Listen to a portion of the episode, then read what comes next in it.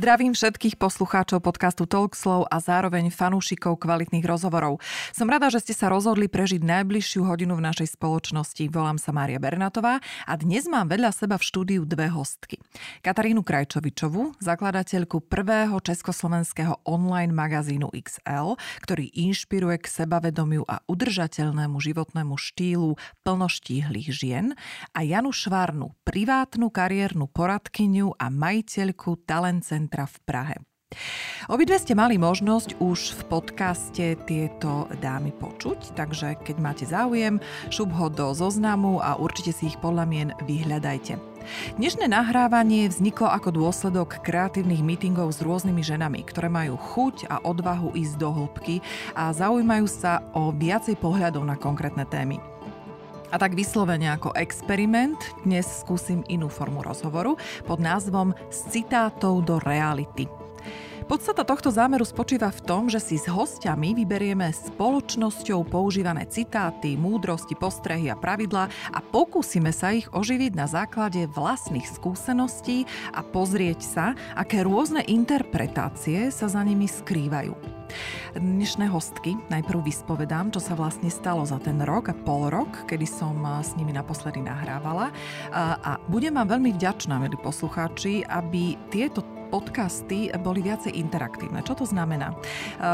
Vzniká komunita, niekoľkokrát som na to upozornila, že vzniká komunita, kedy naozaj píšete, či už maily, alebo prostredníctvom sociálnych sietí sa vyjadrujete k daným témam, k daným hostom. Ja si to veľmi cením, pretože ste veľmi inšpiratívni pre mňa a budem rada, keď tá interakcia ostane i naďalej a vyjadríte sa či už k rôznym citátom, alebo k forme, akú som dnes zvolila a dopredu ešte raz upozorňujem, je to experiment. Takže keď mi napíšete, že to s vami nerezonuje, vypočujem, prečítam a zvážim, čo ďalej. A keď to s vami rezonuje, tak určite sa posunieme ďalej. Tak dosť bolo slov, poďme k samotnému rozhovoru.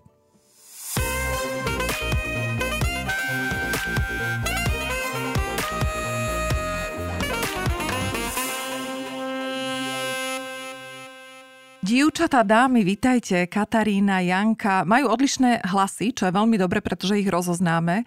Uh, budem ich teda oslovovať, ale čo je dôležité, uh, budeme rozprávať naozaj spontánne, pretože to, čo máme, je len pár záchytných bodov a to sú citáty. Katka, vitaj. Janka, vitaj.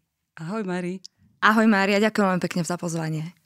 Dievčatá, poďme tak, ako som avizovala v úvode. Katka, čo sa zmenilo u teba za ten rok, kedy si nám rozprávala v podcaste o plnoštihlých ženách? Ja len chcem podotknúť, dámy, tejto dievčine sa podarilo zhodiť 40 kg za niekoľko rokov, čo je obdivuhodné, pretože veľmi dobre viete, že žena bez brúška je ako šálka bez uška a ja si teda to uško nosím. Katka, hovor. Áno, ja som stále taká prvotriedna šálka v tomto, takže nechajte sa zatiaľ zmiasť týmto momentom. Ďakujem vám pekne za slovo. Je to predsa len júl minulý rok, čo sme spolu robili rozhovor v tom čase sme rozbiehali vôbec magazín uh, xl.cz, kde tam bolo vôbec formovanie, že či sa sústrediť na slovenčinu, na češtinu a proste sme si uvedomili, že som Slovenka žijúca v Prahe. To znamená, že a zároveň viem porovnať, že tie témy, ktoré sa riešia sú naprieč republikami. Je to téma tela, vzhľadu, krásy a udržateľného životného štýlu, pretože pokiaľ by sme, a som rada, toto pomenovanie prišlo za ten rok. To je ten rozdiel, pretože mm-hmm. je tá cesta, ktorú si ty spomínala, bola niekoľkoročná a ja som vedela, že ten proces nebude na pár týždňov a nájsť si k tomu cestu, že aby to bolo udržateľné, aby to sa stalo súčasťou môjho života, tak to bolo to, čo som hľadala celý čas a som rada, že ten život mi priniesol možnosť to pomenovať, mm-hmm. k čomu to sledujeme vlastne, to, to smerovanie. No a ďalšia z tých aktivít, ktorá je možno iná ako v tom čase bola, je, že som začala vysielať online rozhovory počas karantény X-Lettering s Katarínou. Katka, prosím ťa, povedz, kto bol tvojim prvým hostom? Áno, bola to skvelá, úžasná žena. Možno budete poznať Mária Bernátová, sa volá. Oh, yeah. Mm, ju predchádza, takže je to ona, veľmi odporúčam sledovať jej aktivity. A bolo to naozaj skvelé, to bol úplne perfektný výkop. Ostrelaná moderátorka, tak čo viac si prijať ako prvého hostia. A začali sme vlastne v tom čase, e, robili sme online na diálku a vyprofilovalo sa to do toho formátu, že čo je podstata, a možno preto sa to aj ľudia pýtajú, prečo robím tie rozhovory so štihlými ženami, s mužmi a kde je vôbec tá téma plnoštihlých žien v tom, v tom formáte, v akom je. A pre mňa je to o tom, že my sme súčasťou tohto prostredia, my sa nepotrebujeme baviť s tučnými ľuďmi o tučných ľuďoch, aby to bolo inšpiratívne. A je to o aplikácii tých teoretických poznatkov do praxe. Hmm. A mne sa osvedčilo, aj keď mi to niekto v dobrom ako dával radu, buď taká, aká si a príjmi svoje telo také, aké je, tak pre mňa to bolo abstraktné, bol to kvantový skok na to, že to má byť prvý krok. A pomohlo mi, že som sa normálne ľudsky bavila s ľuďmi o tom, že ako žijú ten svoj život, čo im pomáha, čo piješ citrónovú vodu ráno a potom stávaš o piatej, alebo čo robíš ty, čo ti pomáha, ako také návyky napríklad, alebo aké sú krušnosti v živote. A tento formát zostal zachovaný, dokonca potom sme prešli do toho, že sa stretávam fyzicky s tými hostiami na nejakých mm. rôznych miestach. Takže je to iné. Ja som presvedčená vo svojom vnútri, že toto je tá cesta, ktorú by XL malo robiť. To znamená ukazovať to, že aj ja som ponoštíhla, dokážem byť akceptovaná normálne v prostredí bez toho, aby ľudia sa na mňa pozerali cez prsty, že som lenivá, neatraktívna, niečo podobné tie predsudky, ktoré sú tu, takže robím aj ja týmito mm, rozhovormi. Pre mňa osobne to, čo cítim, že by sa malo udiať. Mm, mm.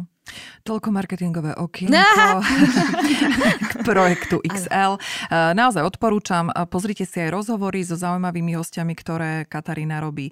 A takisto odporúčam fakt ženám, ktoré riešia akúkoľvek váhu, nie len nadváhu, ale akúkoľvek váhu, pretože niekoľkokrát som upozorňovala na to, že problém so svojím telom, eh, telom, áno aj telom, so svojím telom môže mať naozaj žena, ktorá má ideálnu váhu, ale jednoducho je tam niečo, čo jej vyskakuje. Takže určite je to dopozerateľné, dohľadateľné. Hľadajte, pozerajte a keby niečo, tak píšte mi a ja vám hodím link alebo vám hodím e, to reklamné okienko Katarinine. Ideme k Janke. Janka, čo sa u teba zmenilo od posledného rozhovoru, ktorý sme mali? Mm, Pripomínam mm-hmm. ešte, že išlo o hľadanie ženského potenciálu v nás. Mm, áno, tak si to potom nazvala, mm-hmm. aj keď mhm. sme na začiatku úplne nemali dohodnutú tému a mňa to práve veľmi prekvapilo, ako si pomenovala ten náš podcast, pretože vlastne to nebolo ani nejak zámer. A mne to samé ako otvorilo oči, ako si to pomenovala, ako si to vlastne nastavila. Ty si ma vlastne uh, oslovila a, a prichytila doma, však počas korony ako inak, takže vlastne si ma uh, oslovila s tým podcastom a natáčali sme ho. A nakoniec si to nazvala teda o hľadanie ženského potenciálu a v tomto momente uh, sa zmenila tá hlavná vec u mňa a to je to, že som sa ja sama, aj keď teda pracujem s ľuďmi, s talentami a tak, ale sama som sa obrátila na tému citu že mhm. čo to je ako keby cit, pretože ja si myslím, že toto je aj jeden zo ženských potenciálov, ale aj ľudských, ako aby sme vedeli ako ľudia prejavovať cit.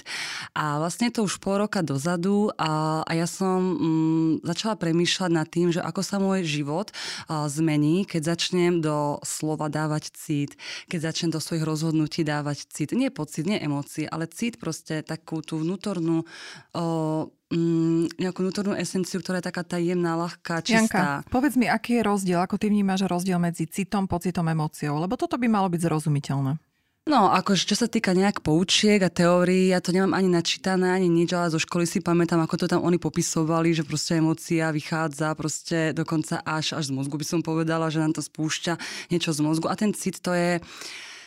Uh, predpokladám, že to bude asi kvalita duše, Uh-huh. Niečo veľmi, veľmi hlboké uh-huh. a mhm. niečo, niečoho na, v nás, niečo veľmi čistého, s čím sa rodíme. Uh-huh. Ale my potom ten cit o, zahlušíme, preklopíme, zabudneme na neho alebo dáme do popredia mozog a ten nám potom, alebo hlava, alebo teda mysel, ktorá nám potom vlastne o, zastavuje nás na ceste alebo nás ne, neviete správnou cestou. My si, keď si vyberáme napríklad partnera podľa mysle, tak e, ako to dopadne. Keď sa vyberáme podľa citu, je to zase úplne nejaký iný, je to úplne iný výber.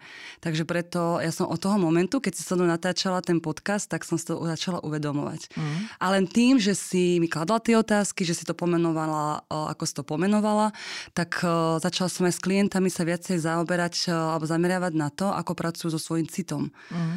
A um, sa to zmekčilo celkovo, sa to zjednodušilo aj v tých životoch ich, ale aj hlavne v mojom. Uh-huh. Čo sa týka teda toho citu, nielen pri výbere, nielen pri rozhodovaní, ale aj cit, kedy čo poviem, ako poviem, akou tóninou, komu. Uh-huh. Či sa rozhodnem tak alebo tak. Takže toto sa asi zmenilo a dosť podstatné. Ja si aj vnútorne myslím, že cit je takým veľkým magnetom pre všetkého, pre všetkých. Že proste keď má žena cit, tak za ňou ide proste dieťa za matkou, ktorá má cit. ide predsa dieťa za matkou, ktorá nemá cit. Radšej ide za nejakou uh, inou osobou, ktorá v tej rodine cit má. Mm. Aj keď teda to je matka, tak za ňou nejde, keď tam ten cit chýba, alebo je slabý, alebo, alebo čokoľvek. Zároveň chlap ide za ženou, ktorá má cit. Nejde za chladnou uh, princeznou, ktorá mm-hmm. proste chce byť len pekná, ale nic z nej nevyžaruje. A a žena so ženou sa stretáva, keď má teda cit. Mm-hmm. Že mhm, nejdem za ženou, mhm. ktorá so mnou chce konkurovať a bojovať, ale ktorá proste so mnou súcitia, chce spolupracovať a ja s ňou. Takže dosť veľká zmena. V každom prípade Dievčatá, dámy, páni, môžete Janku stále oslovovať a to prostredníctvom Talent Centra, kde môžete využiť jej talenty na to, aby objavila tie vaše talenty. No a teraz mm-hmm. poďme už k tomu spomínanému experimentu a poďme z citátov skočiť rovno do reality a použiť ten citát, ktorý sme si vybrali Vyberali sme, aby som vám ešte upozornila, verní poslucháči a tí, ktorí navštevujú sem tam aj môj Instagram a Facebook, uh, Talkslow, tak každý pondelok, niekedy sa nezadarí, niekedy to šuchnem až v stredu, dám citát, uh, ktorý nejakým spôsobom zarezonuje so mnou alebo zarezonuje s hosťom Vyberali sme z týchto citátov a pridružili sme teda k tomu aj také citáty, ktoré nám napadli dnes do obeda, keďže spolu trávime celý deň. Uh, inak podotýkam, dnes je spln. Začal 7.38, mm-hmm. myslím, je druhého, kedy to nahrávame. Um, takže veľmi silný deň. Uh, my to aspoň tak vnímame tak som sama zvedavá, kde nás tá debata a kde nás vlastne to filozofovanie a polemizovanie privedie a ako to zarezonuje s vami, milí poslucháči. Takže vyberám prvý citát a ten sme si dali takýto. Väčšina ľudí umiera bez toho, aby zaznela ich hudba. Dámy, zapojte sa. My sa tento citát začne teda. Uh-huh. Mne sa ten, o, som, o tomto citáte som teda vedela, že si si ho vybrala, mne sa veľmi páčila, hlavne to, to, to slovičko, to hudba. Pretože tá hudba práve je tá, tá, tá skutočná vnútorná esencia človeka, to je to, uh, ja neviem, ako je to aj z tej praxe mojej, ako keď pracujem v tom talent centre, tak pracujem s človekom tak, že uh, my popisujeme a hľadáme, objavujeme skrz rôzne metódy, aký je ten dar toho človeka. Takže vlastne tá hudba, to je ten dar, to je tá esencia, dar, kľudne môžeme teda povedať, povedať, ktorý nám pomáha v živote, aby sme boli teraz seba samými mm-hmm. a to znamená teda byť čo najviac sami sebou autenticky. A keď sme takýto, tak ten život je oveľa ľahší, pretože, uh, no ľahší, možno by som tiež polemizovala, či je ľahšie, alebo byť sem, sám sebou. Uh, môže byť niekedy aj veľká štreka, pretože nás nemusia druhý prijať kvôli tomu, aký sme, keď máme napríklad nejaký dar, ktorý niekomu ubližuje, alebo sa, je sám so sebou nevysporiadaný a my mu to zrkadlíme, my mu to provokujeme, môžeme provokovať svetlo v druhom človeku, to môže byť náš dar napríklad, mm. že na niečo poukážeme alebo povieme, tak je to proste ako niekedy aj pre to druhého nebezpečné, ale tá hudba pre mňa znamená, že je to tá, tá krása toho človeka znútra a keď je ona nevyjadrená a neprejavená, tak e, ten človek nikdy nemôže zasvietiť takzvané, nikdy ho nemôže byť počuť, vidieť v plnej kráse, v plnej sile, mm. pretože sa bojí sa prejaviť. Uh, ty napríklad, keby si zostala pracovať práve v tom salóne, tak nikto by nevedel, že ty vieš klásť otázky a vieš vytvárať takéto prostredie uh, týchto, týchto proste podcastov a ty sa vlastne odvážila a išla si do niečoho neznámeho s nejakou, len vlastne so zvedavosťou, lebo ťa to tam ťahalo, lákalo a to už bol prejav tvojho daru, tvojej esencie, tvojej hudby, ktorá začína hrať. A uvidíme ako. Čo myslíte, ak zistíme my ľudia, obyčajní, pretože sa hovorí o väčšine ľudí, hej, že umiera bez toho, ako zistíme my ľudia, že čo je naozaj tá naša hudba? Predstav si, že nikto, niekto nenatrafí na to, že existujú nejaké metódy, alebo existuje nejaké centrum, alebo existujú koučovia, ktorí by to z teba vytiahli. Tak ako sa tí ľudia majú k tomu dostať? Jak máme nájsť v sebe tú hudbu, Katarína? Na to, aby som nebola abstraktná teraz a nedávala len poučky, tak asi poviem sama za seba uh-huh. svoj prístup k tomu celému, pretože niekedy to je veľmi nepohodlné sa vôbec rozhodnúť k tomu, čo cítime. A u mňa je to, že som vyštudovala právo. Ja som išla na právo, lebo som to naozaj vo svojich 18 rokoch tak cítila, že by to tak malo byť. Vedela som, že idem na právo s tým, že chcem na súde rozprávať. Chcem byť na súde a chcem rozprávať. K súdu, k porote, to ešte bola moja milná domnienka, že máme porotu na Slovensku. a e, naozaj um, vlastne zastupovať svojho klienta a rozprávať. Ja som vedela, že to má byť e, ten zásadný prejav. Mm-hmm k tomu. A potom, ako som zistila, že to nie je možné, skúsila som to aspoň pretransformovať tú reč do toho, že budem prednášať na vysokej škole na práve. Opäť raz, ten, ten život ma zaviedol niekam inam. Ale ja som stále cítila, že to pole, keď som si vybrala právo, že má byť v reči, že ja nie som e, úradník, ktorý chystá zmluvy a bude e, chodiť po katastroch a, a podobné záležitosti, že, že mi to tam jednak, ako sa povie, netečie, nebaví ma tento moment, aj keby to bolo v oblasti, ktorú som si vybrala. Mm. V čase, keď aj uh, prišla už tá možnosť prišla myšlienka vytvorenia projektu, ja som sa najprv aj stotožňovala s tým, ako je možné, že to právo nie je. Tak ako mám ja uplatniť svoj talent, keď to nie je touto cestou, ktorú som si vybrala. Bolo to veľmi nekomfortné sa vystavovať tomu, pretože to, bol, to je vec, ktorá je známa. Pre väčšinu ľudí v spoločnosti predstaviť si právnika, predstaviť si jeho možný príjem, je niečo, čo nemusí dvakrát nad tým uvažovať alebo veľmi rýchlo sa dostane k odpovedi. Vytvoriť projekt, ktorý mne v tom čase prišiel ako možnosť pre ponoštíhle ženy, bolo niečo, čo som nevidela jednak svoju pozíciu v tom, aká by mala presne byť a vlastne som nevedela ani tú formu, ako sa zrodí.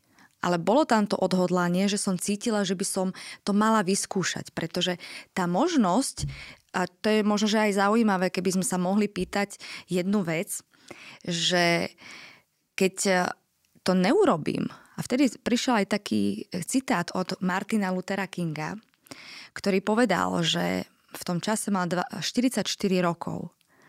A povedal, že niekedy sme zastavení tým, že sa cítime ohrození nejakým stratou povesti.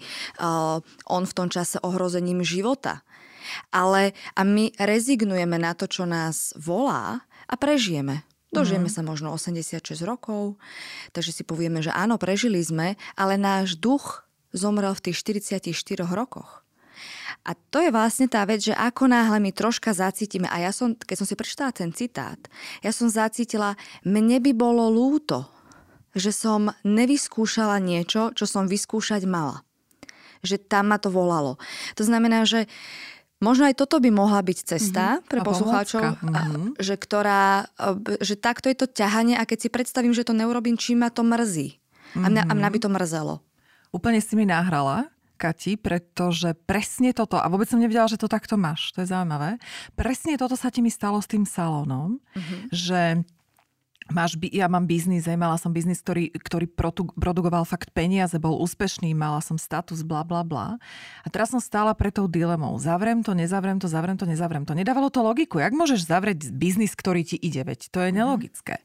A my, ja som tam mala presne tento moment, Kati, čo si povedala, že ja keď to nevyskúšam, ja zemrem. Mm. Normálne som cítila, že ja toto môžem robiť do nekonečna. Viem to, ide mi to, ale keď nevyskúšam to, že naozaj sa dokážem odpútať od toho materiálna, od toho, že robím to preto, lebo mám tam vášeň, to bola otázka. Mám tam vášeň? Je tam vášeň alebo z peniaze? Zrazu ma lákalo všetko to ostatné vyskúšať to. Čiže pocit vyskúšania bol silnejší ako istota zotrvania tom biznise. O tom je život si myslím, pretože o, vlastne nikdy nevieme, čo nás tam čaká na tej druhej strane, ale minimálne nás tam niečo láka, púta, je tam nejaká lekcia. Je tam niečo, čo, na, čo čakáme, že sa stane a cez čo sa vlastne učíme. Mm. Takže vlastne nevieš aj ty, ako to celé dopadne, ale ako samozrejme viera tam musí byť, dôvera sa má seba a tak ďalej. Ale áno, my ten život nám funguje, ide a stále máme nové príležitosti. Keď máme otvorené oči a ja keď pozerám, že čo sa mi tu deje v tej Prahe, tuto ma niekto os osloví, tam niečo sa udeje a teraz ja na to môžem povedať áno a nie. Mm. Ja môžem povedať aj nie nejakej ako nabídke, ako hovoria Češi, ale aj áno. A to je práve to, že často sa učíme, ako, ako reagujeme, ako rezonujeme s niečím, čo nám uh, vstupuje do tej, do tej cesty. Mm. Ja naviažem, pretože sa nám to úplne hodí, dievčatá, ani som netušila a to je presne o tom. Ideme fakt, že uh, improvizujeme to pre poslucháčov, že máme tu síce citáty, ale improvizujeme a predstavte si, ako mi krásne teraz zapadol ďalší citát, ktorý odznel vo filme Jedz, modli sa a miluj, odporúčam, lebo je plný krásnych myšlienok a odznelo tam. Zotrvávame v trápení, pretože sa bojíme zmeny a rozpadu. Trosky sú dar, sú cestou k premene. Veľmi silné slova pre mňa. Ako to vnímate vy? Veľmi dobre, myslím si, že presne ako to povedala, je to krásne nadviazanie na to, pretože a opäť raz som to zmieňovala v jednom z mojich ako týchto XL drinkov, pretože ľudia si vypýtali práve ako si spomínala, čo je za tou premenou.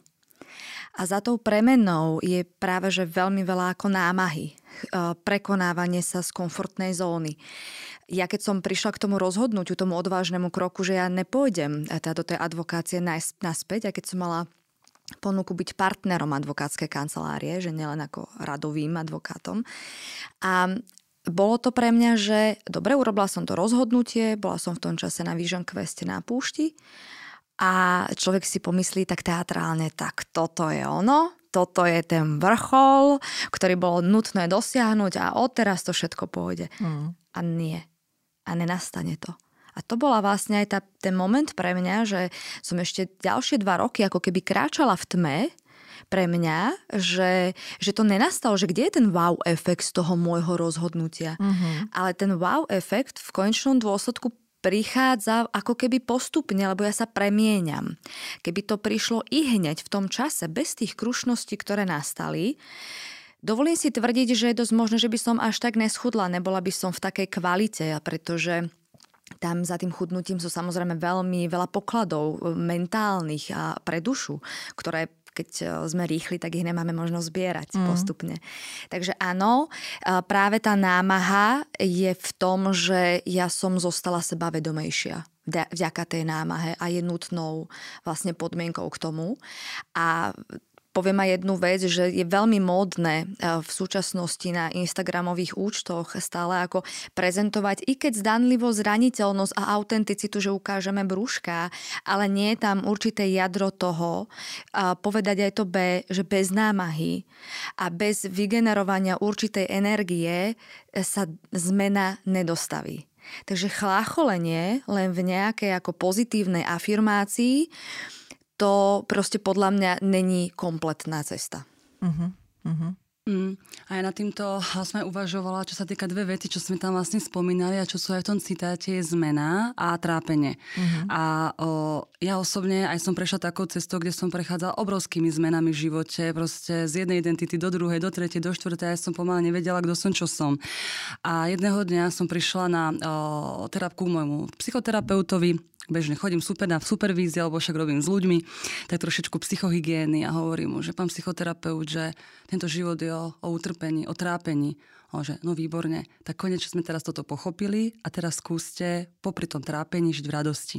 Mm. A mne to nájsť tom ako keby radosť v, v tom trápení, pretože vlastne my v tom živote skutočne, život není úplne ako keby vždycky ľahký, ale on má aj tie krušné chvíľky a uh, pre nás je veľmi dôležité, aby sme dokázali prejsť cez tie krušné chvíľky, aby sme vedeli uh, vyriešiť uh, nejaké trápenie alebo problém, aby sme nezakrnuli, nestagnovali, pretože zdravá psychika je práve o tom, aby sme kráčali ďalej, aby sme vedeli prekonávať tie veci.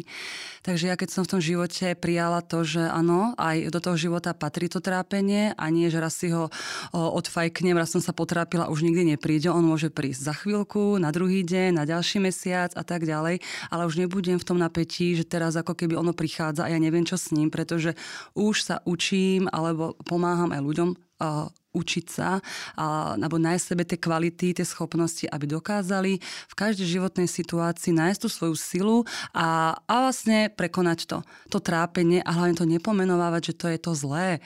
A my keď začneme pomenovávať, že toto je dobré, toto je zlé a posudzovať to, tak ja sama osobne som prišla na to, že to je tým najväčším trápením.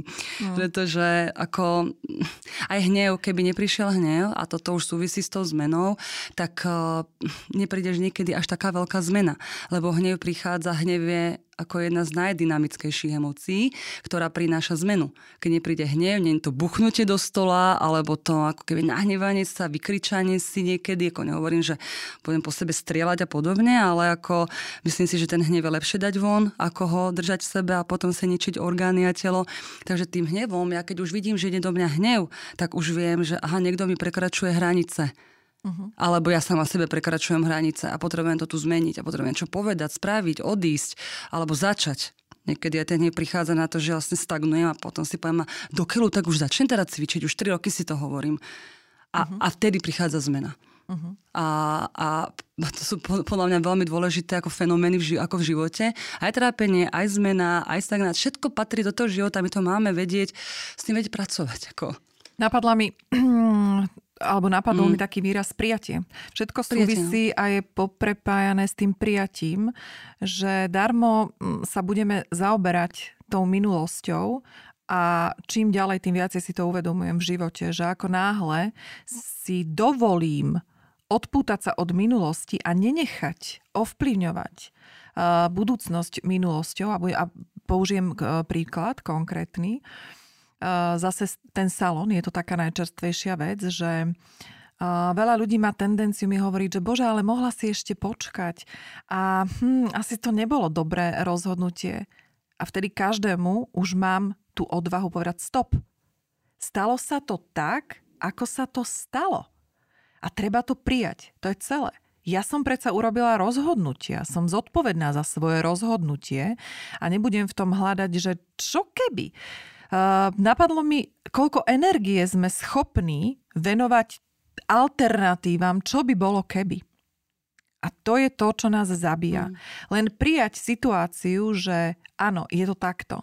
A ďalšiu vec, ktorú som si uvedomila, že v ten daný moment, keď sa pre niečo rozhodneme, a rozhodli by sme sa inak, tak my nemôžeme vybrať len tú situáciu z tej minulosti, pretože vtedy sa hýbe celý vesmír. To znamená, že ja by som ten salon neukončila, ale možno by som vyšla uh, z toho auparku a zrazilo by ma auto. Ale to už nikto nedomýšľa, že aha, keby je aj ďalších milión možností, ktoré súvisia s tou situáciou, keby.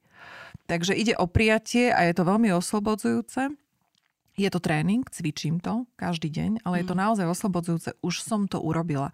A na to navezuje veľa citátov, hej. Rozliaté mlieko už proste nedáš do tej flaše. Neplač nad rozliatým mliekom. Mm, takže to mm. mi napadlo v tej súvislosti. Prijatie, odputanie sa od minulosti. Vlastne včera sme sa o tom bavili, keď sme chvíľku spolu sedeli a bavili sme sa a že niekedy aj keď zistíme, aký je problém, aký je, teda ja som na to tak nejako som na tým filozofovala skôr, tak nehodím to na vás, že vlastne to je taká vaša vec, ale skôr ja som na tom tak ako by prišla, že aj keď prídem na ten koreň problému, že idem do generácií, do minulosti, neviem kde, šamanov a tak ďalej, a fakt, že konečne držím v ruke ten velikánsky koreň, tuto to je, akože mám to a čo s tým teraz? A tak sa nemení v prítomnosti. Mm-hmm. Takže aj tak musíme zamakať podľa mňa v prítomnosti. A keď viem, že raz, ja neviem, som lenivá, alebo neviem, bo podráždená, tak to keď prídem na to, že môj prapra pradetko to robil tiež, tak mi to vlastne nepomôže v prítomnosti. Takže ja sa potrebujem naučiť nové ako keby návyky, nový spôsob, odpozerať si to od druhých ľudí, alebo čokoľvek, proste existujú metódy. Že ja si začínam prichádzať k tomu, že až tak sa veľmi nebabrať z tej minulosti, hľadať ten prapôvod, pretože mi to akurát objasní tú situáciu, dobre,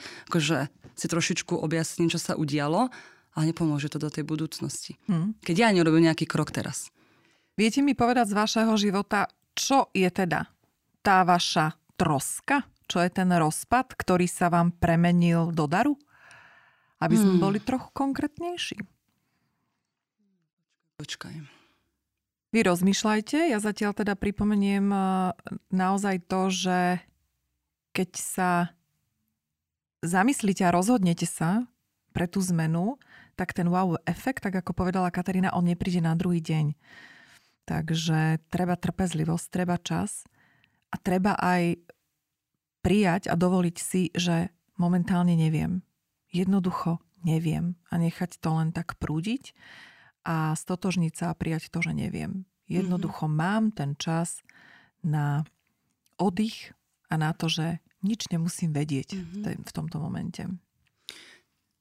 Premýšľam to troskou. Mm-hmm. Neviem, či sa to premenilo do daru úplne, ale pre mňa, pre mňa niekedy je, a nie niekedy, ale stalo sa mi veľakrát, že som si o sebe niečo myslela, že nejaká som a v realite to bolo úplne inak. Takže tá troska pre mňa bolo, že som musela, som stratila nejaký kus ilúzie sama o sebe. Uh-huh. Alebo o druhom človeku. Alebo o situácii. Uh-huh. Pre mňa to bol totálny rozpad. Že zrazu som videla, že ty kokos, to je úplne inak a ma to akože fakt dalo niekedy na pár dní dole. Že, lebo sa mi vlastne zmenil, zmenila realita. Som prišla na to, že jem v ilúzii nejakej, o sebe, o druhých, o situácii.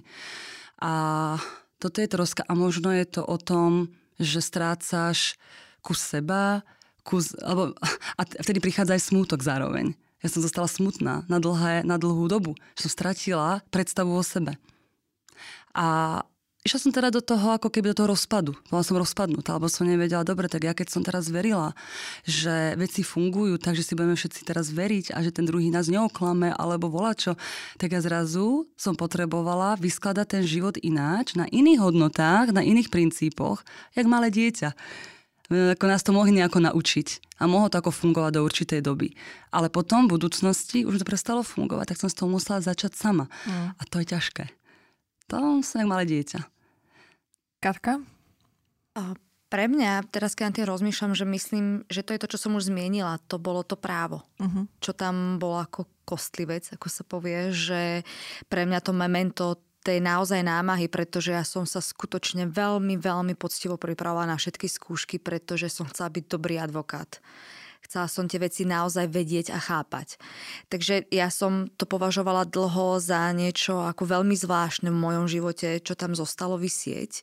A, opäť možná tá revízia po rokoch, že ako to mám a urobiť opätovné to rozhodnutie, bolo pre mňa zaujímavou skúškou, aby som urobila tento autoček, dal by sa povedať. A je to pre mňa dobré, pretože aj napriek tomu, že sa tomu nevenujem a stojím si za tým rozhodnutím, že sa tomu aktívne nechcem venovať, tak si zároveň uvedomujem, že mi to prinieslo veľa možností ako do života všeobecne. Napríklad schopnosť klás otázky. Uh-huh schopnosť prísť ako strategicky, ako tým uvažovaním v podstate toho problému, to, čo na práve aj učia.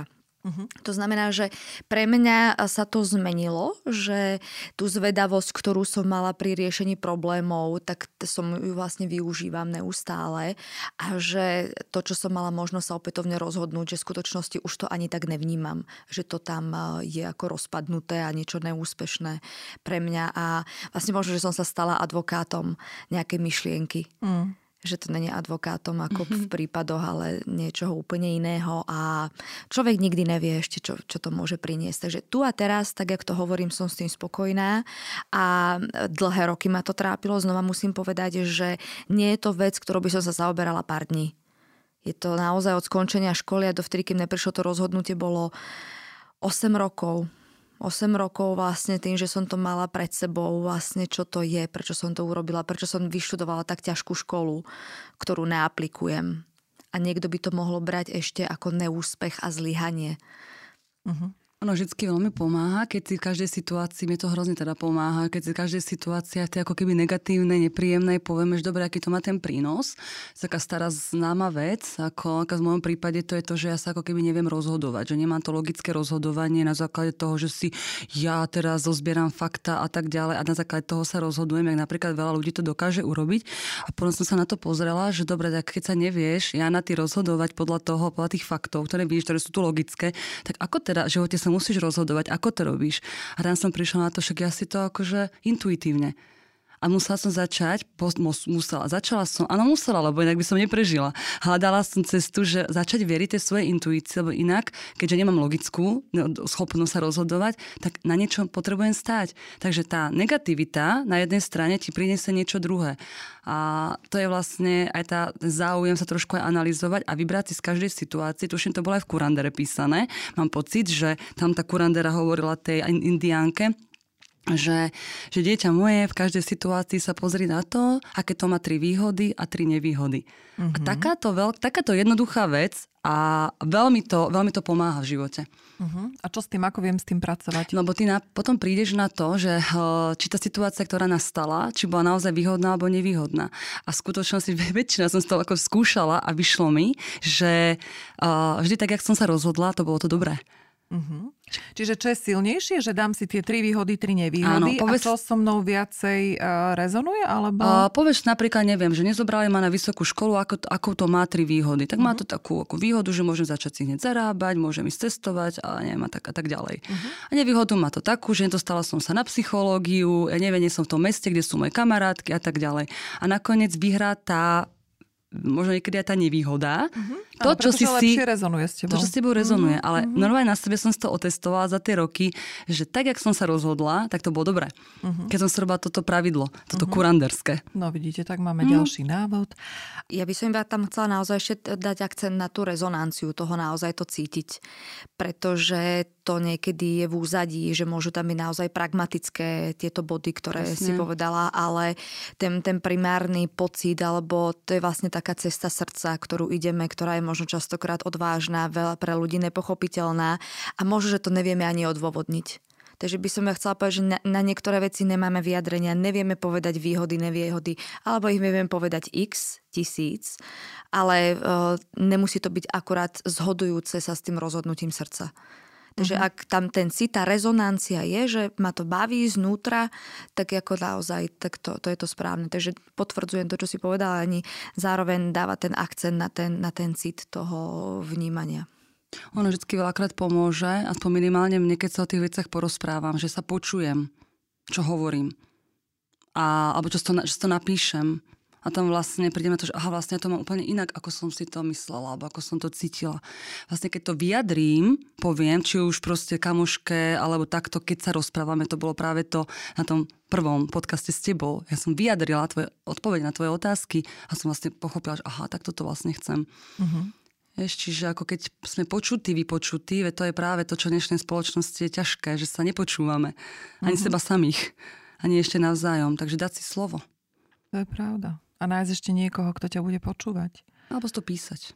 Uh, ale mám krásne a navezuje nám ďalší Opäť. citát, dievčatá, mm-hmm, múdrosť. Je to tam. Uh, najúčinnejším jedom na ženské sebavedomie je neustále sa porovnávanie s inými ženami. Áno. Čo vy na to? Je to tak, ja som o tom presvedčená. Alebo jeden z, naozaj z takých ako činiteľov, ktoré to rozvracajú. Mm-hmm. Um, samozrejme, zasa raz môj osobný príbeh, budem hovoriť, tak je mi to najlepšie zdieľať tú svoju skúsenosť. Tým, že od detstva riešila som vždy svoju váhu, veľkosť tela, tak uh, ja sama za seba ako dieťa by som sa neporovnávala, keby mi to nebolo ako dané zvonka to porovnávanie. Hej, že pozri sa, Katka, keby si schudla, tak aká by si bola, pozri sa na tú Zuzku, pozri sa na ňu a, mm. a takto. Takže áno, tak som sa začala pozerať a teda som sa začala porovnávať a bolo to naozaj o, obťažné a musím povedať, že ten projekt môj ma učí k tomu, aby som naozaj išla čo viac a viac do jadra, ale samozrejme sú tu kryšnosti, ktoré tie skúšky prichádzajú a tak som mi to aj udialo, že som ako keby po x rokoch prišla opäť ten, tento moment porovnávania sa u mňa. Bol veľmi intenzívny a nefungovalo absolútne nič na to. Všetky psychické techniky, všetky koučovacie záležitosti neboli možné, až muselo prísť u mňa k rezignácii toho, že ja s tým už naozaj neviem, čo urobiť. A bolo to, mal som pocit, ako keď jedna z takých mojich najväčších skúšok, aby som si vypila ten pohár toho porovnávania, aby som skutočne stále bola v spolupráci aj s tými ženami, čitateľkami, a sled, ktorí to sledujú, ktoré to možno majú dennodenne ako pred sebou. A uvedomila som si jednu vec, že odvtedy, keď, eh, keď to aj vtedy prišlo a bolo to voči jednej žene, Uvedomila som si, že v konečnom dôsledku je to môj hnev sama na seba, že ja tam vidím takú kvalitu v tej žene, ktorú ja som si nedovolila u seba prejaviť. Mm-hmm. A odvtedy musím povedať, že ono to muselo byť tak intenzívne, tak ma to muselo bolieť a tak trápiť, ako že to tak prišlo, že s tou kvalitou odvtedy pracujem. A pomohlo mi to dostať sa viac sama k sebe, že prejavujem jednu časť, ktorú bola dovtedy tie, v tieni uh-huh. v mhm. podstate. A samozrejme, že tým, že uh, píšem alebo tvorím primárne pre plnoštile ženy, alebo respektíve pre ženy. Aj ako si aj povedala, tam je to relatívne, kto sa za koho považuje, v akej je BMI mm-hmm. a veľkostnej tabulke. Že čo sa týka vzhľadu, je to najväčšia vec, kde ženy trpia. Mm-hmm to je proste, to je spúšťač úplne všetkých možných vecí, ktoré sú tam cez, eh, cez urobené vlasy, cez vymakané telo, a je tam naozaj veľký problém prijať, to sme sa bavili v citáte predtým, tak prijať to, že tu a teraz som takto, je to výsledok nejakej skúsenosti a dať pozornosť vlastne sebe a nedať tej, tej, vlastne tej žene v konečnom uh-huh. dôsledku, pretože v podstate tá, tá energia zase putuje niekam inám a nie na vlastnú transformáciu. Takže keď sa to aj udeje, je to úplne v poriadku, ale je to možnosť sa na to pozrieť opäť pre seba naspäť ísť od tej ženy, akože OK, tak ty, ty sa takto smeješ na hlas, to čo má znamená, to je úplne strašné a mm. takto, že to sú vlastne potom aj nepríjemné momenty útočné, ktoré idú vlastne z toho, z toho porovnávania, lebo niekde sa potrebujeme dorovnať. Niekde to potrebujeme vlastne doskočiť ten moment. Takže uh, pozrieť sa na to dobre. Dovolím si ja sa teda tak smiať niekde uh, a asi uh. si to nedovolím úplne. Táto žena si niečo dovoluje seba samu prejaviť uh, nejakým spôsobom. Takže hm, hovorím si, že je to, jeden, je to jedna z možností, ako to porovnať, ako porovnávanie zobrať do života, ako metódu seba rozvoja, že čo ma tam chytilo. Uh-huh. Podotýkam, že toto je vlastne také, e, samozrejme, technika zrkadlenia, ktorú si môžete vyhľadať a takisto je to aj jedna fakt úžasná veta a definícia toho, že kvality, ktoré vidíme v tom druhom človeku, máme aj my sami. To znamená zamyslieť sa nad tým, čo ma irituje na tej žene, čo e, sa mi na tej žene páči, čo, na, čo sa mi nepáči naopak a pracovať s tým. Čiže sme stále pri seba rozvoji a okorením to takým ďalším citátom, ale ostaneme pri pôvodnom, pretože sa vrátime. Len aby som teda dokončila k tomu citátu. Príjmi to miesto, kde si tu a teraz a dôveruj mu. To znamená, že keď máš ako žena momentálne 20 kg nadváhu, tak pre niečo sa to deje a skúsa na to pozrieť, čo sa vlastne deje v tom mojom živote, prečo si moje telo a prečo moja mysel sa rozhodla, že bude teraz chránená možno tými 20 kilami. Takže to mi len napadlo v súvislosti s citátmi, že príjmi to, kde teraz si a dôveruj tomu miestu. Janka, čo hovoríš ty k tomu pôvodnému?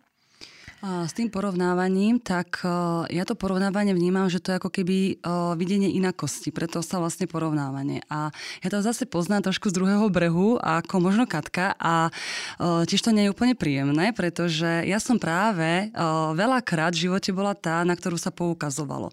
Moc si živá, moc rozprávaš, moc ťa je počuť, možno na hlas. Proste keď som bola aj v skupinke, aj mojich priateľov v uzavretej skupinke, tak akože vyčnieva speváčka a podobne, ako energeticky. Lenže, a keď som bola malá samozrejme, tiež buď kultúrna, usať sa, daj si pekne tú sukničku a tú blúzečku a takéto. A jasné, akože ja tomu verím, že som bola ako, ako divoká šárka, ak máme v Prahe, ale ako bola som. A vlastne uh, tie spätné väzby, ktoré som dostávala od kamarátok alebo od ľudí, alebo niekedy mi to aj nepovedali, tak som v podstate, mi to nebolo úplne ako príjemné, lebo som bola ako, bolo by poukazované na mňa, že so mnou nie je niečo v poriadku, ja som iná iná. Tak som začala premýšľať, že akože vykašlem sa na to a nebudem si ich tí ľudí všímať, alebo proste sa im prispôsobím ich potrebám.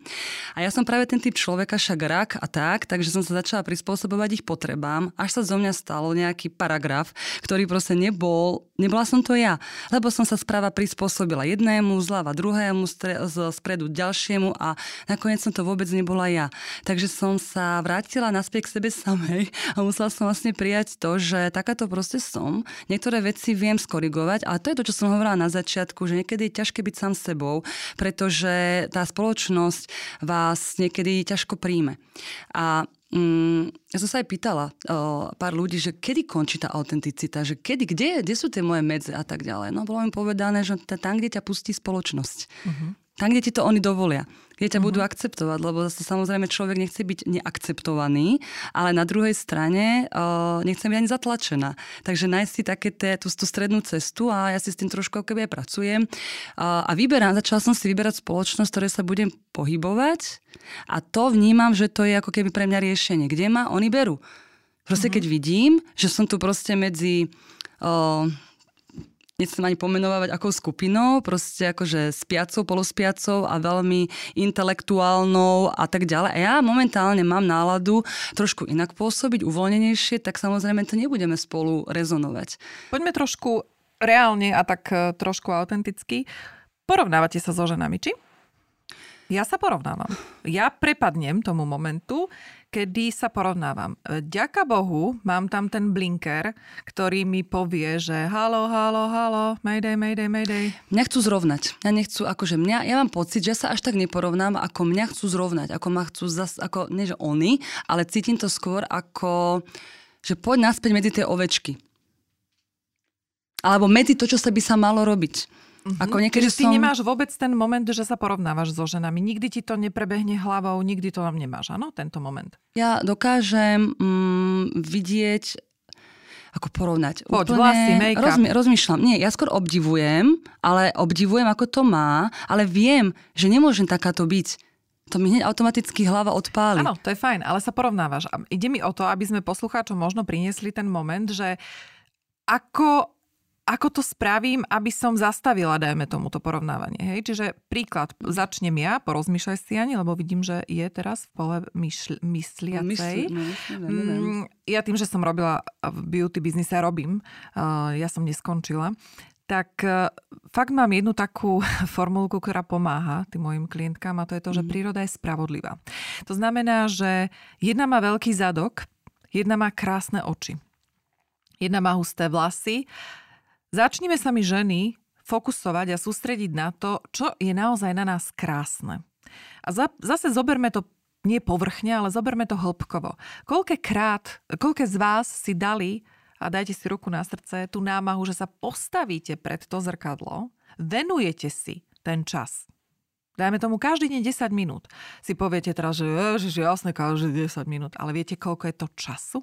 Keď tam pred tým zrkadlom máte 10 minút stáť a začať rozprávať o tom, čo je to, čo sa naozaj páči mne na sebe. Čo to je? Lebo každý deň je to iné. Sme ženy v cykle, to znamená, keď máme menzes, vyzeráme inak. Keď sme v čase ovulácie, vyzeráme inak. Keď sme zalúbené, vyzeráme inak. A povedať si a dať si tú námahu a 10 minút sa na seba pozerať a preniknúť do tej hĺbky. Skúste to a kľudne mi napíšte spätnú väzbu a na čo ste došli, pretože je to sakra ťažké a verte tomu, že všetko, čo používam a radím, alebo teda odporúčam svojich, svojim klientkám, tak skúšam na sebe. A je to veľmi ťažké. Už len nájsť si 10 minút na seba a 10 minút prehovoriť v tej pozitívnej rovine voči sebe. Čo vy na to, dámy? No, môže byť. Ja sa vrátim asi k tej otázke, ktorú sa uh-huh. pýtala pôvodne. To znamená, že či sa porovnávam uh-huh. o, so ženami. O, áno, tak jak som už vlastne aj naznačila, alebo teda ešte raz to poviem, mi to bolo jasné, že áno, je to tam. A práve preto som aj dala to ako moment, že keď sa to deje, tak e, vystupujme voči tomu láskavo, akože teraz zase sa pranierovať, že tak toto, čo robíš, mm-hmm. toto mm-hmm. už tej úrovni v seba rozvoja už by sa nemalo diať a, a, a podobné záležitosti. Nie prišlo to, ale keď si sa aj pýtala, čo s tým robím, aby to bolo ako konkrétnejšie, tak ja to zavnímam, že dobré, v čom konkrétne, čo, čo mi tam vadí, v čom sa porovnávam. Bude to napríklad moment, keď vidím práve tie Instagramové účty, ktoré sú redukčné, ako ktoré redukujú hmotnosť a vidím, že tam je nejaký ďalší progres, alebo keď uh, cvičia niekde, že majú 10 tisíc krokov tak, také rôzne varianty. A vtedy, keď nabehne to moje porovnávanie a hlavne začnem sa cítiť blbo, tak to je ten moment, že idem si poviem, dobre, prečo sa Katarína cítiš blbo? No je to preto, pretože si akurát v období, kedy to zanedbávaš. Uh-huh. Kedy si vlastne neišla tam ako dostatočne. Takže vlastne mne to posvieti na tú moju osobnú rezervu ktorú si ja vlastne niekde vo vnútri vytýkam. A tak si poviem, dobre, buď to budeš brať a budeš naďalej pozerať tieto profily, ale zoberieš to ako motiváciu, inšpiráciu, aby ťa to nakoplo, alebo s tým prestaneš, že ti to nerobí dobre a zajtra pôjdeš ráno na prechádzku. To je ako jediný moment akože tej možnosti, že nechať tomu voľný prístup, priznať to, že sa to udeje vo mne, ale pozrieť sa, že kde mi to zasvieti. A, a proste ja som, ja som rada taká, že e, o tom nerada 100 rokov rozprávam, že teda toto mi teda vadí. Mm. No, tak, tak urobím ten sebareflexný mod, teda, že keď mám o tom rozprávať ako stories nejaké. Takže urobím nejakú možnú nápravu.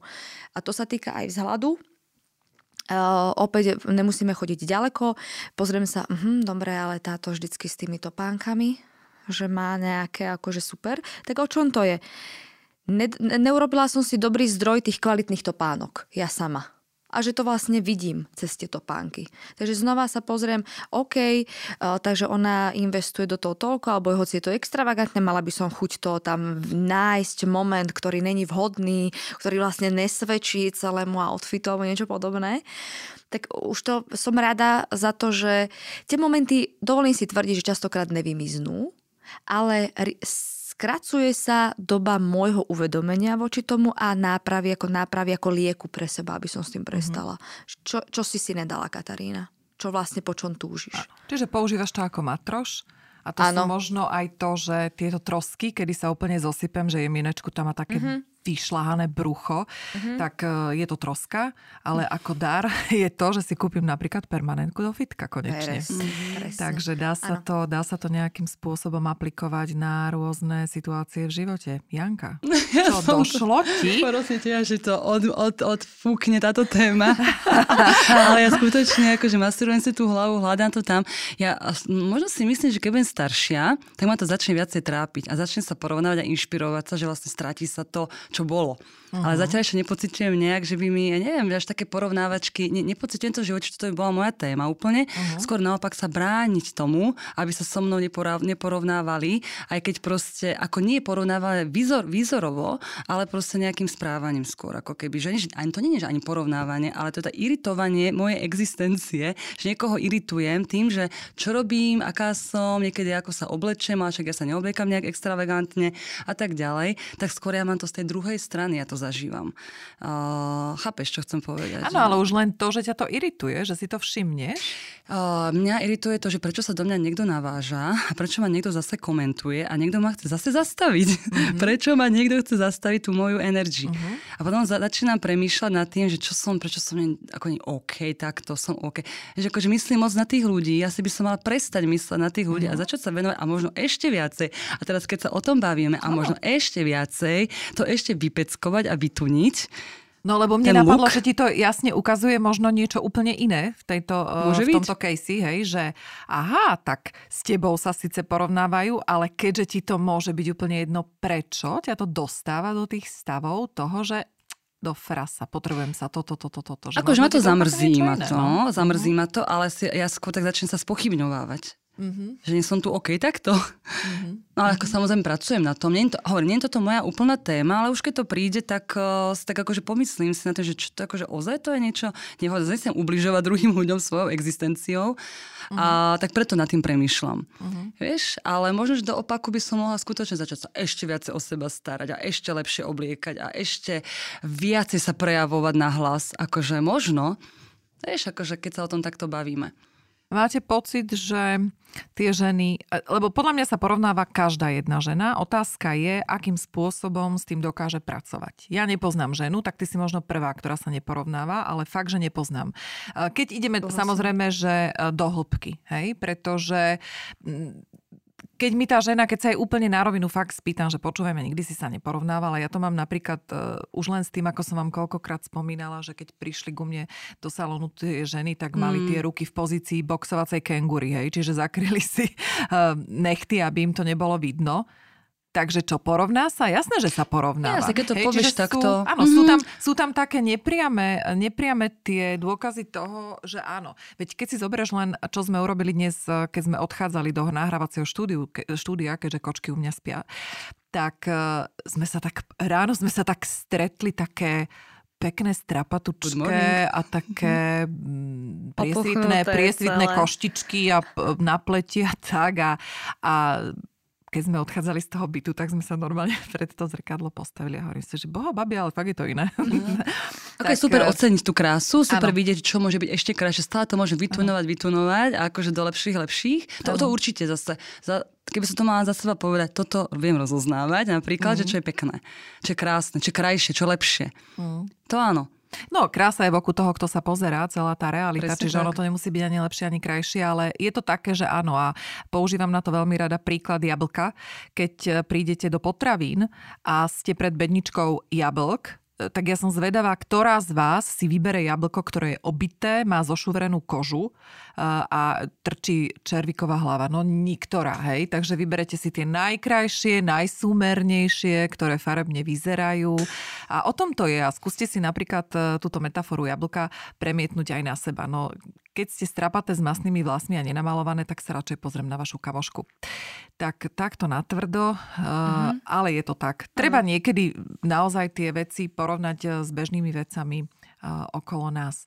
Mm-hmm. Prejdime ja ešte môžem Aha, tomu, áno, ešte chcem Katka, tomu hovor, porovnávaniu, jasné. že ono to nemusí byť skutočne iba o, o vzhľade, to k tomu, čo si aj ty hovorá, Jani, pretože e, môžeme si to pozrieť v rámci e, podnikania e, človeka. Prečo, prečo vzniká pojem konkurencia a podobné veci? Pretože to je porovnávanie, porovnávanie servisu, služby, obalu. Mm-hmm. To znamená, že ja s tým súhlasím, není to iba už pri ženách, je to aj pri mužoch, ale k čomu by som vlastne chcela vyzvať alebo dať tú možnosť, že naozaj ako náhle to máme možnosť zazrieť, je tam obrovský dar, netreba sa z toho ako dať, že preboha ja sa teraz porovnávam, že som menej, ale naozaj tam zacítiť tú možnosť, že tie inšpirácie mm. pre mňa aj do života, veď keď, keď aj na tej kariére niekoho si poviem, že no ale toto a začnem to komentovať, tak mm. pozrieť si tam možnosť toho smeru, že vlastne toto by ma v konečnom dôsledku bavilo.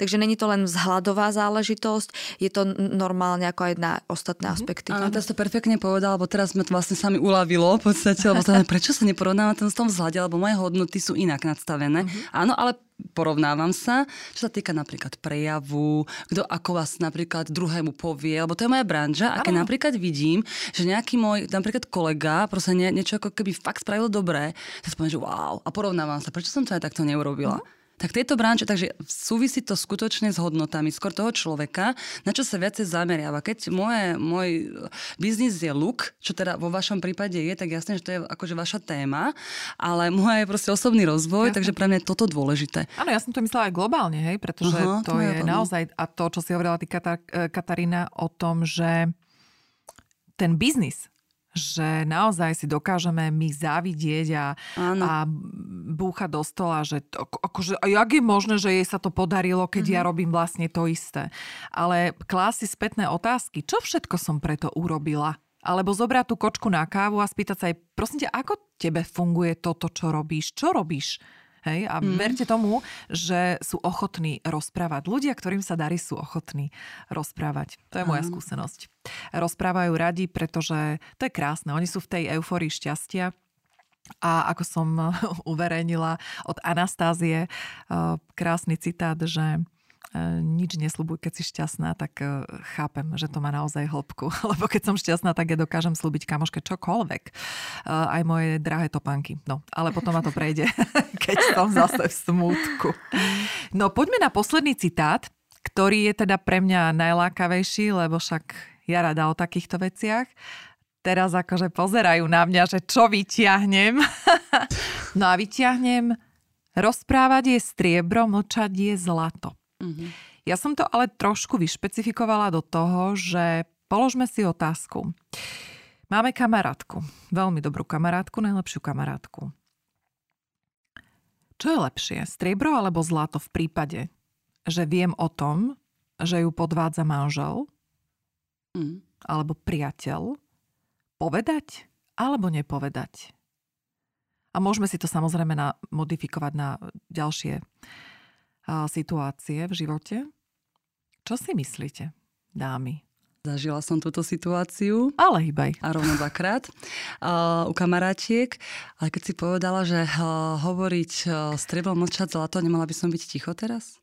Uh, nie, povedz prípa- príklad, čo si o to myslíš? Jasne. Súhlasí, čo ten citát hovorí vlastne o skutočnosti? Jasné, ako uh, konkrétne tento prípad, že som vedela, že kamarátku podvádza muž, frajer a tak ďalej, ešte som vedela aj s kým a ako a tak ďalej, tak som uh, potrebovala ja konkrétne zapojiť svoju intuíciu, či to je fakt dobré v tejto situácii, v tejto dobe a tak ďalej.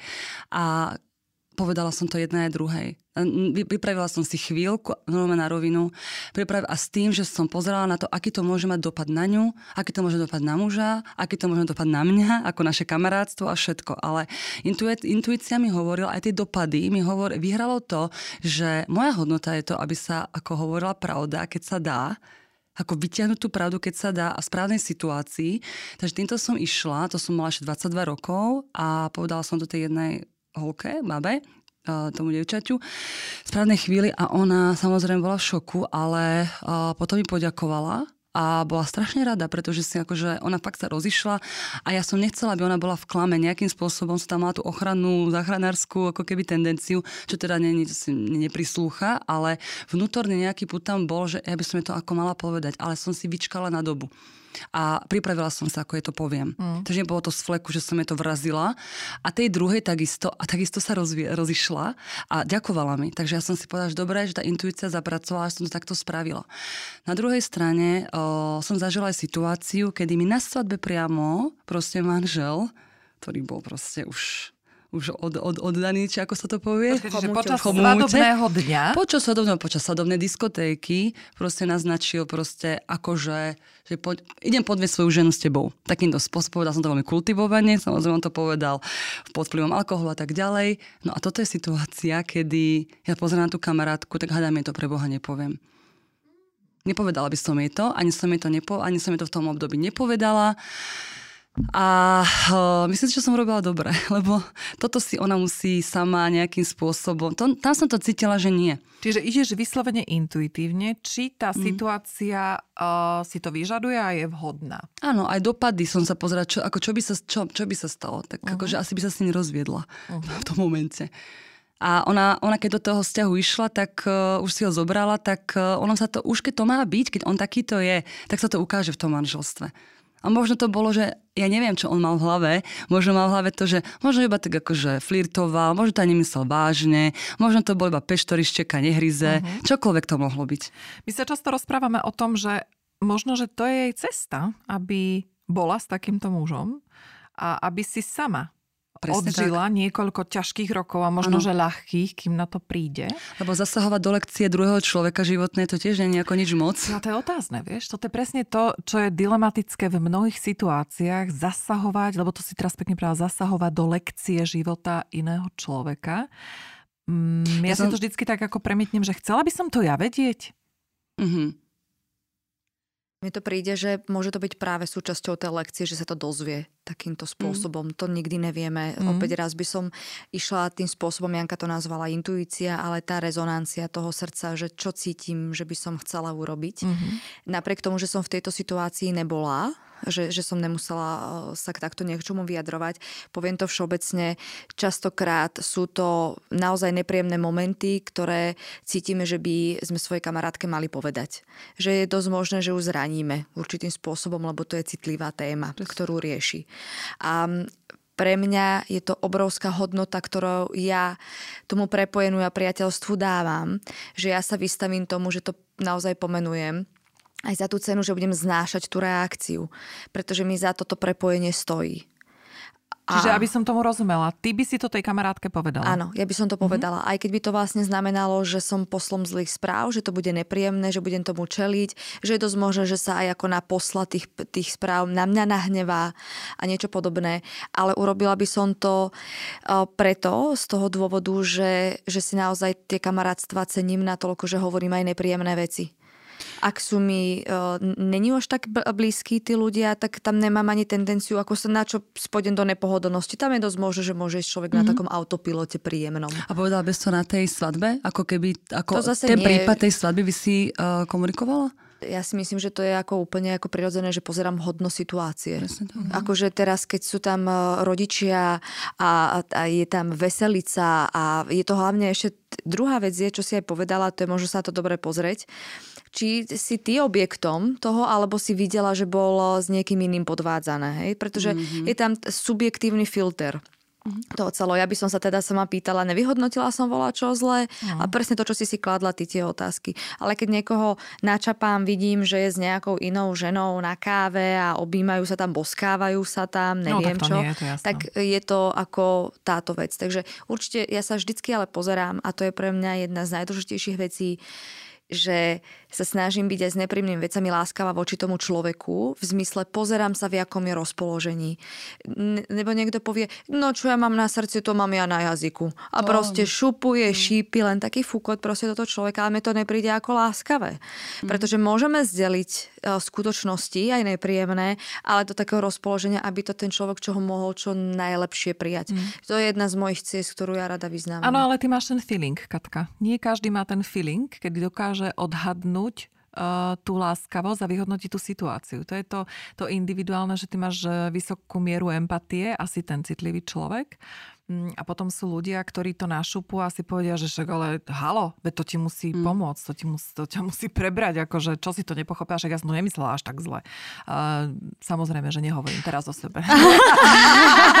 to by áno, hovorím, áno, presne takto, normálne idem aj ja za autent, autentická, idem s kožou na trh a ja som presne ten typ a Katka si musela zvykať na to a bolo to, bolo to ináč krásne, bolo to krásna cesta, kedy mm. uh, Katka je vnímavý človek, je veľmi citlivý, ale keď ja som zatiaľ zatiaľa, tak ostala taká trošku vyhúkaná. A potom sme si to vysvetlili, že áno, že treba si zvyknúť na asi na, ten, na tú reč tela a na ten prejav a na tú retoriku tej druhej osoby a ak ti to kamarátstvo, priateľstvo a vzťah stojí mm. za to, tak eh, treba aj na tomto uh, popracovať a je to naozaj o tom, o rešpektovaní a o prijatí toho druhého. Janulečka, mm. hovor. Ďakujem za slovo. Mňa teda napadlo, že vlastne aj ten človek, a keby nemal ani intuíciu, nemal ani mozog, ani nič proste, tak on to povie, on sa naučí z tej situácie. Predsa on keď to našupuje jednému, druhému, tretiemu, štvrtému a dostane nejaké feedbacky na to, on vidí, čo vytvára, čo stvára vlastne v tom svete v tom živote. Takže toto ho naučí. Obyčajný život ho naučí, či to chce takto robiť. Chceli by ste vy vedieť, odo mňa, že vás podvádza frajer? Ja, áno. Áno. Chcete, hej? Áno. Dobre, tak si to potom pamätajte. Dobre, Dúfam, že to náhodou. nenastane, Mária. Lebo to je otázka, vieš, že sú aj situácie, kedy potom príde tá kamoška za kamoškou a povie, ty si mi to na čo hovorila? Však to urobili iba 17 krát. Na čo si mi to hovorila? Hej, takže fakt, že zváži tú situáciu, kedy je ten čas už to povedať, alebo nie čas, ako kedy je tá situácia Ale tiež taká vhodná. informácia, vieš, že keď povieš, že, že podvádza ťa frajer, takže vlastne ako, a čo to znamená na tvojich očiach podvod, vieš, že vo tvojich očiach môže znamenať podvod no, A toto je dobre, potom aj tá žena, ktorá ako keby o ktorej je to povedané, tak je dobré, aby sa ako nevystrelovala emočne, ale aby si trošičku ako keby aj zvážila a zistila si fakta. Uh-huh. Akože informácie viacej, vieš? Informácie, že? No, že zistiť ako... si, že uh-huh. byť v tej spálni v skrini zavretá, Čo to znamená? ofotiť to. Áno, a inak urobila si skvelý moment, Mária, že si sa na to opýtala, že či by sme to chceli, pretože častokrát sú to uh, nevyžiadané uh, informácie, ktoré, o, o ktoré nikto nestojí. Mm-hmm. Možno, že ona to aj o tom vie mm-hmm. a vlastne áno. nepotrebuje, aby to áno. bolo ešte pranierované niekde. Mm-hmm. Takže áno, naozaj je podľa mňa dobre potom v tých priateľstvách vedieť, že robíme to, pretože sme si to odsúhlasili, že chceme vedieť svoje názory, že aj my sme medzi sebou s Máriou prešli tým, že áno, že mňa to zaujíma, veci skvelá odborníčka na veľa vecí. Dneska nemám dobrý rúž, lebo je oranžový, neladí mi bordovým šatám. toto normálne teraz akože Katka vytiahla fakt, toto není vymyslené. áno, presne. A povedala som jej to takým hnusným spôsobom, že až sama som v tom výťahu ostala taká, že Ježiši Kriste, mohla som zvoliť trošku jemnejšiu retoriku, ale keďže Katka to pozná, tak práve čo nerieš to teraz, dobre? Takže, ale takže to nikdy neurobí. To, ale dobre, už to neurobím, ale teraz to prosím to nerieš. Áno, presne. Takže áno, je to, je to o tej trpezlivosti, o, o tom rešpekte ja si myslím, že keď e, naozaj prídeme s tým, že možno nadhodiť takú tému s tými kamoškami, že počúvaj ma uh, Filomena, že ty keby si náhodou mala tú situáciu, že ťa podvádza manžel, ty chcela by si to vôbec niekedy vedieť? Áno, otázkou. vieš čo, ne. A potom si povieš, mm. no dobre, no tak nič. tak. Ale to je fakt dobre to otázko, to ako mm. veľmi sa obmekčí všetko vlastne. Áno, vypýtaš ten kontrakt, spravíš, tú dohodu. Áno vyzistiť to a dať tomu, hej, dať tomu čas a priestor. Čo vám ešte napadá k citátom, ktoré sme dnes povedali? Je to úžasné takto polemizovať, že? Som je to zvedavá, dobré. čo na to povedia uh, poslucháči. Presne, aby si no, nemala 10 videní. Aby som nemala 10 vypočutí a, áno, a plný mail toho, že Mária, akože fakt, že zostaňte prosím áno, pri klasike. Áno, Lebo nechceme filozofovať, to je najhoršie, čo môžeme presne, urobiť. Akože presne. fakt, že vyťahnuť z toho, toho súkromného života vlastne veci, to je to hodnotné.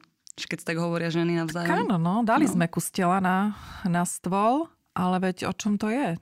Je to podľa mňa o, super, presne, že sme boli aj dosť praktické, teda, keď už sa teda chválime ku sklonku Chvále tohto podcastu, tak čo by sme ešte na seba prezradili, ako v čom sme boli super, ale nie.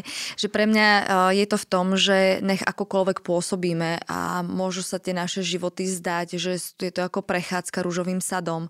Som rada, že sme sa dotkli tých momentov, že o, aj tie náročné rozhodnutia, ktoré sú skutočne odvážne, neprinášajú ich hneď ako tie plody tej, tej práce ako, alebo toho, toho rozhodnutia i hneď, že že to je naozaj náročné pre mnohých a aj keď sa nezdáme a aj keď sa pozeráme my samotní niekde inde, že, že to je ako celé pozlátené, že vôbec nie.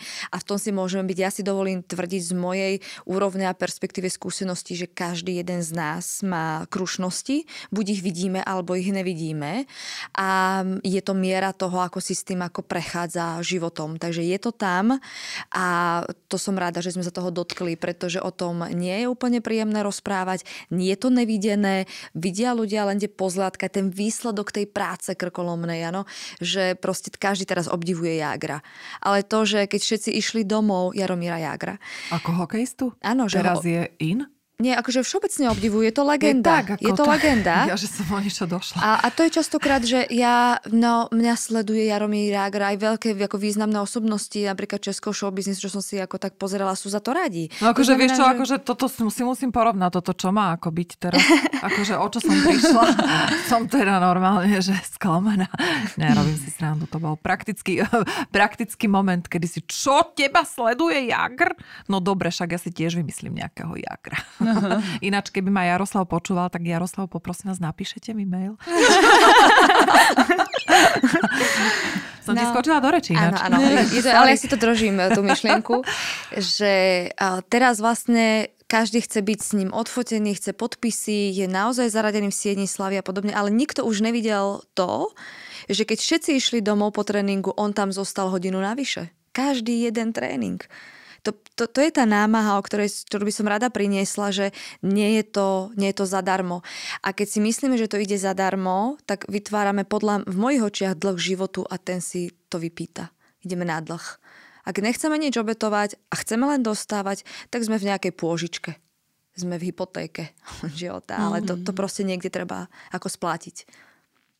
Veľmi pekne k tomu e, na Netflixe uh, dokument o uh-huh Michaelovi Jordanovi, ano, basketbalistovi, ako ano. bývalá profesionálna basketbalistka.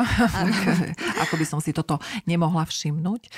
tak e, to je krásny e, dokument o tom, samozrejme, že pozerať to pre bežného človeka bude asi zdláve, ale pointu vytiahnem to, čo vlastne robila Jaromír, s ktorým som dokonca teda absolvovala aj reprezentačné sústredenie, takže Jaromíra poznám. Boli v rovnakom meste, hej?